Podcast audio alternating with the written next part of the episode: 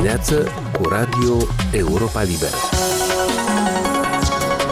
La microfon Mircea Țicudean, bine v-am găsit la emisiunea de radio a Europei Libere. 30 de deputate moldovene vor reforma legislației concediului de maternitate, astfel ca gravida să poată lucra cum poate și cum dorește. De ce se opun sindicatele? Reuniunile NATO de la București aduc Moldova cea neutră mai aproape ca oricând de mecanismele interne ale Alianței Occidentale. Gigantul de comunicații Yandex, sătul de cenzură, pe cale să se retragă din Federația Rusă. Idee bună și generoasă la prima vedere, însă greu de pus în practică la o privire mai atentă, așa s-ar putea califica inițiativa a 30 de deputate de la Chișinău de a schimba legislația concediului de maternitate. Inițiatoarele proiectului vor ca gravida să poată lucra cât se simte bine, primind în același timp indemnizație. Criticii acestui proiect, mai ales sindicatele, trimit însă la tratatele internaționale care ar obliga femeile să iasă în concediul de maternitate în a șaptea lună de sarcină și cer o expertiză din partea Organizației Internaționale a Muncii. Proiectul de modificare a stârnit deja discuția prinsă în cadrul consultărilor publice la care au participat mai multe parlamentare, reprezentanții Ministerului Sănătății, Ministerului Muncii, ONG-urilor și sindicatelor. O relatare pe această temă am primit de la Silvia Rotaru. Autoarele propun ca în perioada concediului de maternitate la cererea scrisă salariatei, angajatorul să poată dispune continuarea sau reluarea activității de muncă pentru durata solicitată. Contractul individual de muncă se va suspenda în ziua în care angajata care lucrează în timpul concediului de maternitate va depune o cerere în scris. Potrivit legislației în vigoare, indemnizația de maternitate se acordă la 30-a săptămână de sarcină pe o perioadă de 126 de zile calendaristice, iar în cazul nașterilor complicate, ora nașterii a doi copii, de 140 de zile.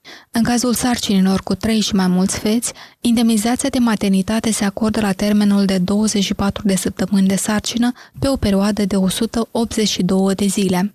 Deputata PAS, Maria Pancu, secretara Comisiei Parlamentare Protecție Socială, Sănătate și Familie, spune că atunci când era directoarea unei fabrici de textile, le permitea angajatelor însărcinate să muncească atât cât puteau, însă contrar legii. Tatiana Zatâc, șefa secție politici în domeniul asistenței medicale primare și comunitare de la Ministerul Sănătății, spune că în situațiile în care femeie este sănătoasă și nu are maladii concomitente, nu are riscuri la locul de muncă ce ar putea să afecteze sarcina, aceasta ar putea să-și continue activitatea. Nelea Rusu, coordonatoare de proiecte la UNFPA Moldova, susține că în acest fel s-ar putea diminua plățile neformale. Șeful departamentului juridic de la Confederația Națională a Sindicatelor, Eugeniu Covrig, este de părere că femeile ar trebui să se conformeze legislației actuale și să se bucure de concediu de maternitate. De asemenea, acesta a comparat concediul medical cu cel de maternitate, invocând faptul că femeile ar dori să primească și indemnizația și să se afle în concediu de boală.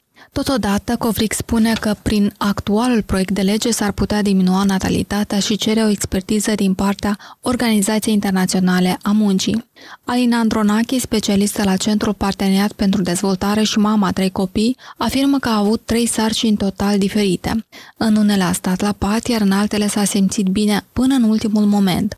Astfel, ea și-a permis să lucreze până în ultima zi de sarcină. De asemenea, aceasta este de părere că, în acest caz, statul ar trebui să le ofere femeilor posibilitatea ca singure să decidă dacă vor să lucreze până în ultima zi sau nu. Pentru a intra în vigoare, proiectul de lege trebuie să fie votat în două lecturi în Parlament. Actualul legislativ are un număr record de femei în istoria Parlamentului Moldovean, 40 de deputate din totalul celor 101 legislatori. De la Chișinău, pentru Radio Europa Liberă, Silvia Rotaru. La București au loc marți și miercuri mai multe întâlniri sub egida NATO, dominate toate de situația creată în Europa de invazia rusească din Ucraina, lansată în urmă cu 9 luni. Cea mai importantă este reuniunea ministrilor de externe din țările alianței, însă este programată și o reuniune cu participarea ministrului de externe din Ucraina, una cu țările candidate nordice, Finlanda și Suedia și alta cu țări partenere, inclusiv Republica Moldova, așa cum a subliniat într-un interviu acordat Serviciului Românesc al Europei Libere ministrul de externe român Bogdan Aurescu. Și în sfârșit a patra sesiune de lucru, care se va desfășura de data aceasta cu uh, partenerii uh, din regiune, deci aliații Finlanda, Suedia ca invitați, la care se adaugă miniștrii de externe din Bosnia și Herțegovina, Georgia și Republica Moldova, fiind iarăși o premieră, prima oară când uh, un ministru de externe din Republica Moldova participă la o reuniune aliată. Această sesiune se va concentra pe impactul uh, războiului din Ucraina asupra securității din regiunea Mării Negre și, de asemenea, uh, vom discuta cum putem să sprijinim mai bine aceste state partenere ca să-și consolideze capacitățile de apărare, să-și consolideze reziliența în fața amenințărilor hibride care provin din partea Federației Ruse. A fost Bogdan Aurescu. Cum pot ajuta așadar țările NATO, o țară nemembră cum este Republica Moldova, în condițiile prelungirii războiului din Ucraina? I-am pasat această întrebare lui lui Sorin Dojan, colegul nostru de la Serviciul pentru România al Europei Libere. El a publicat în ajunul reuniunilor NATO de la București o analiză de știri consacrată evenimentului. Vedem că la conferința de la București se adoptă un ton din ce în ce mai clar cu privire la sprijinul umanitar pe care NATO îl poate da Ucrainei, de unde putem deriva în principiu că NATO va extinde același probabil tip de ajutor și către Republica Moldova. De ce spun acest lucru? Am, uh, Jens Stoltenberg, am impresia că a spus inclusiv săptămâna trecută, dacă nu greșesc, în cadrul unei conferințe de presă de la Bruxelles, faptul că va încerca să împingă și să-i convingă mai degrabă pe statele aliate NATO să ofere sprijin de tip umanitar Ucrainei cum ar fi, spre exemplu, generatoare electrice, de care țara are foarte multă nevoie în contextul atacurilor și bombardamentelor rusești. Acum, noi știm că există la nivel de Moldova mai multe ședințe de lucru care vor avea loc la București și ne așteptăm ca în acest context liderii NATO să aprofundeze foarte mult treaba asta legat de vulnerabilitățile Moldovei când vine vorba de criza energetică și de nevoile pe care Chișinăul le are la momentul de față în a contracara problema aceasta ce ține în special de securitatea energiei. Reuniunile de la București au însă în centru Ucraina, știm cu toții. Mhm. Ce te aștepți să aducă aceste reuniuni nou în ce privește uh, atitudinea alianței față de conflictul din vecinătatea României și a Moldovei? Deci, în primul rând, aș dori să încep cu ceea ce se va discuta, de fapt, în cadrul acestei conferințe a ministrilor de externe de la NATO, iar după să precizez concret ce nu se va întâmpla, probabil cel mai precis în cadrul acestei conferințe de la București. În primul rând, ne așteptăm să vedem clar un accent pus pe sprijinul umanitar pe care statele membre NATO îl pot da Ucrainei. Și de ce spun umanitar? În contextul bombardamentelor rusești de la începutul lunii octombrie și până în prezent și faptul că inclusiv Jens Stoltenberg a precizat că la momentul de față Rusia folosește bombardarea infrastructurii energetice a Ucrainei pe post de armă de război, vorbind despre faptul că ministrul de externe al Germaniei, Annalena Baerbock, a spus fix același lucru și anume faptul că Occidentul are nevoie să ajute Ucraina pe plan energetic în contextul în care aproape jumătate din infrastructura ei la un moment dat nu mai transmitea curent electric către locuințele ucrainenilor. Acum, ne așteptăm să existe o discuție centrată pe treaba aceasta. Ceea ce nu mă aștept să aud în mod particular de la conferință este o promisiune colectivă, deci o promisiune venită din partea NATO-ului ca organizație cu privire la echipamentul militar pe care alianța va trimite Ucrainei.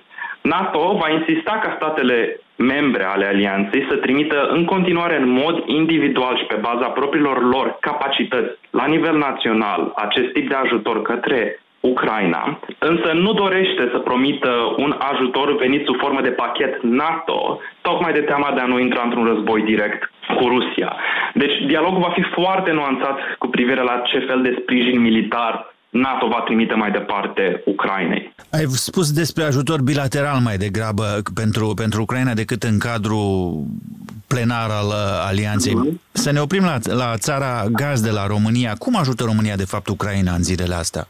Ce am putea să spunem la momentul de față este că informația cu privire la sprijinul uh, militar pe care România îl acordă la momentul de față Ucrainei este o informație care nu este extrem de clară. Noi am încercat în, mai, în repetate rânduri să aflăm concret care este punctul de vedere al guvernului român cu privire la ajutorul militar sau sprijinul militar pe care România îl acordă Ucrainei.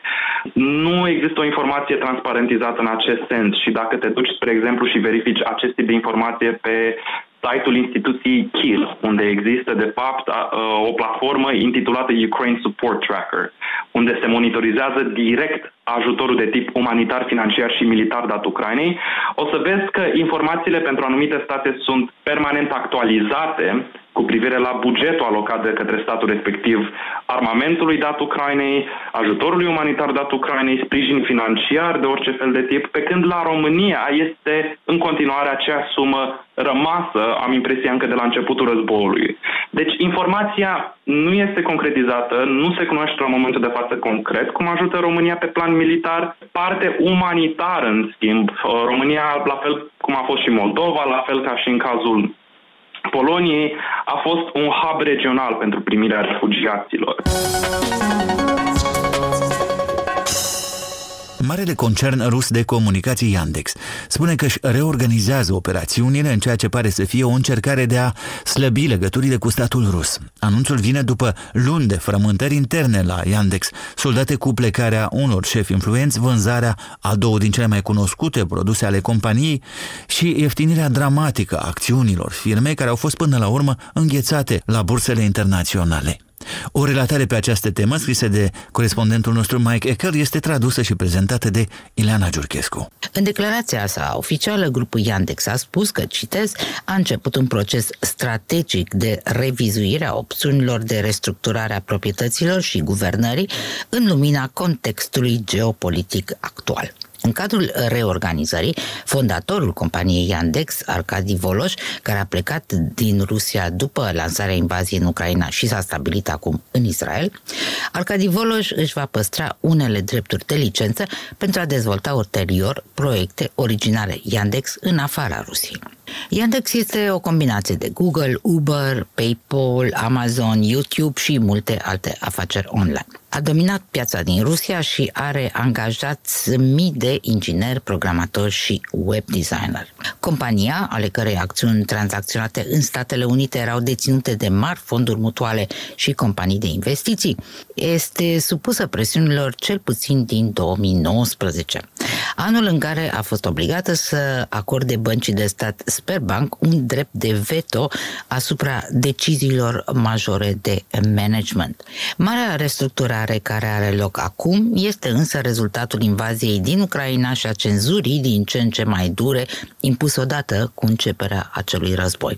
La scurt timp după lansarea invaziei pe 24 februarie, Kremlinul a promovat o lege care incriminează discreditarea forțelor armate ale Federației Ruse. În termen foarte general, care permite autorităților de fapt să-i urmărească și să-i sancționeze pe rușii care protestează împotriva războiului, pun la îndoială motivele pentru care s-a lansat invazia din Ucraina sau critică direct conducerea civilă sau militară a țării. Mass media rusă nu poate numi conflictul, cum se știe, război. Trebuie să folosească eufemismul oficial de operațiune militară specială. În cele 10 luni care au trecut deja de la lansarea invaziei din Ucraina, Duma de stat a înăsprit și mai mult aceste restricții. Motorul de căutare Yandex și pagina sa principală de știri, Yandex News, au fost pe departe cele mai utilizate portaluri în spațiul de limbă rusă pentru a accesa știri, inclusiv știri despre război. Dar încă de la începutul invaziei, compania a început să-și modifice algoritmii pentru a redirecționa aceste căutări spre paginile presei de stat. Pe 7 martie, doi membri ai Consiliului de Administrație au demisionat în semn de protest. O săptămână mai târziu, directorul executiv adjunct și-a dat și el demisia și asta după ce fusese pus și pe lista de sancțiuni a Uniunii Europene. În iunie a urmat demisia lui Arcadi Voloci, tot după ce fusese pus pe lista de sancțiuni europeană. În august, compania a anunțat că vinde Yandex News și un alt portal de divertisment, Yandex Zen, către V-Contacte, compania care domină social media în Rusia, companie controlată încă de la sfârșitul lui 2021 de un apropiat al președintelui Putin. Emisiunea noastră se încheie aici. Vă mulțumește pentru atenție Mircea Țicudean. Aici e Radio Europa Liberă.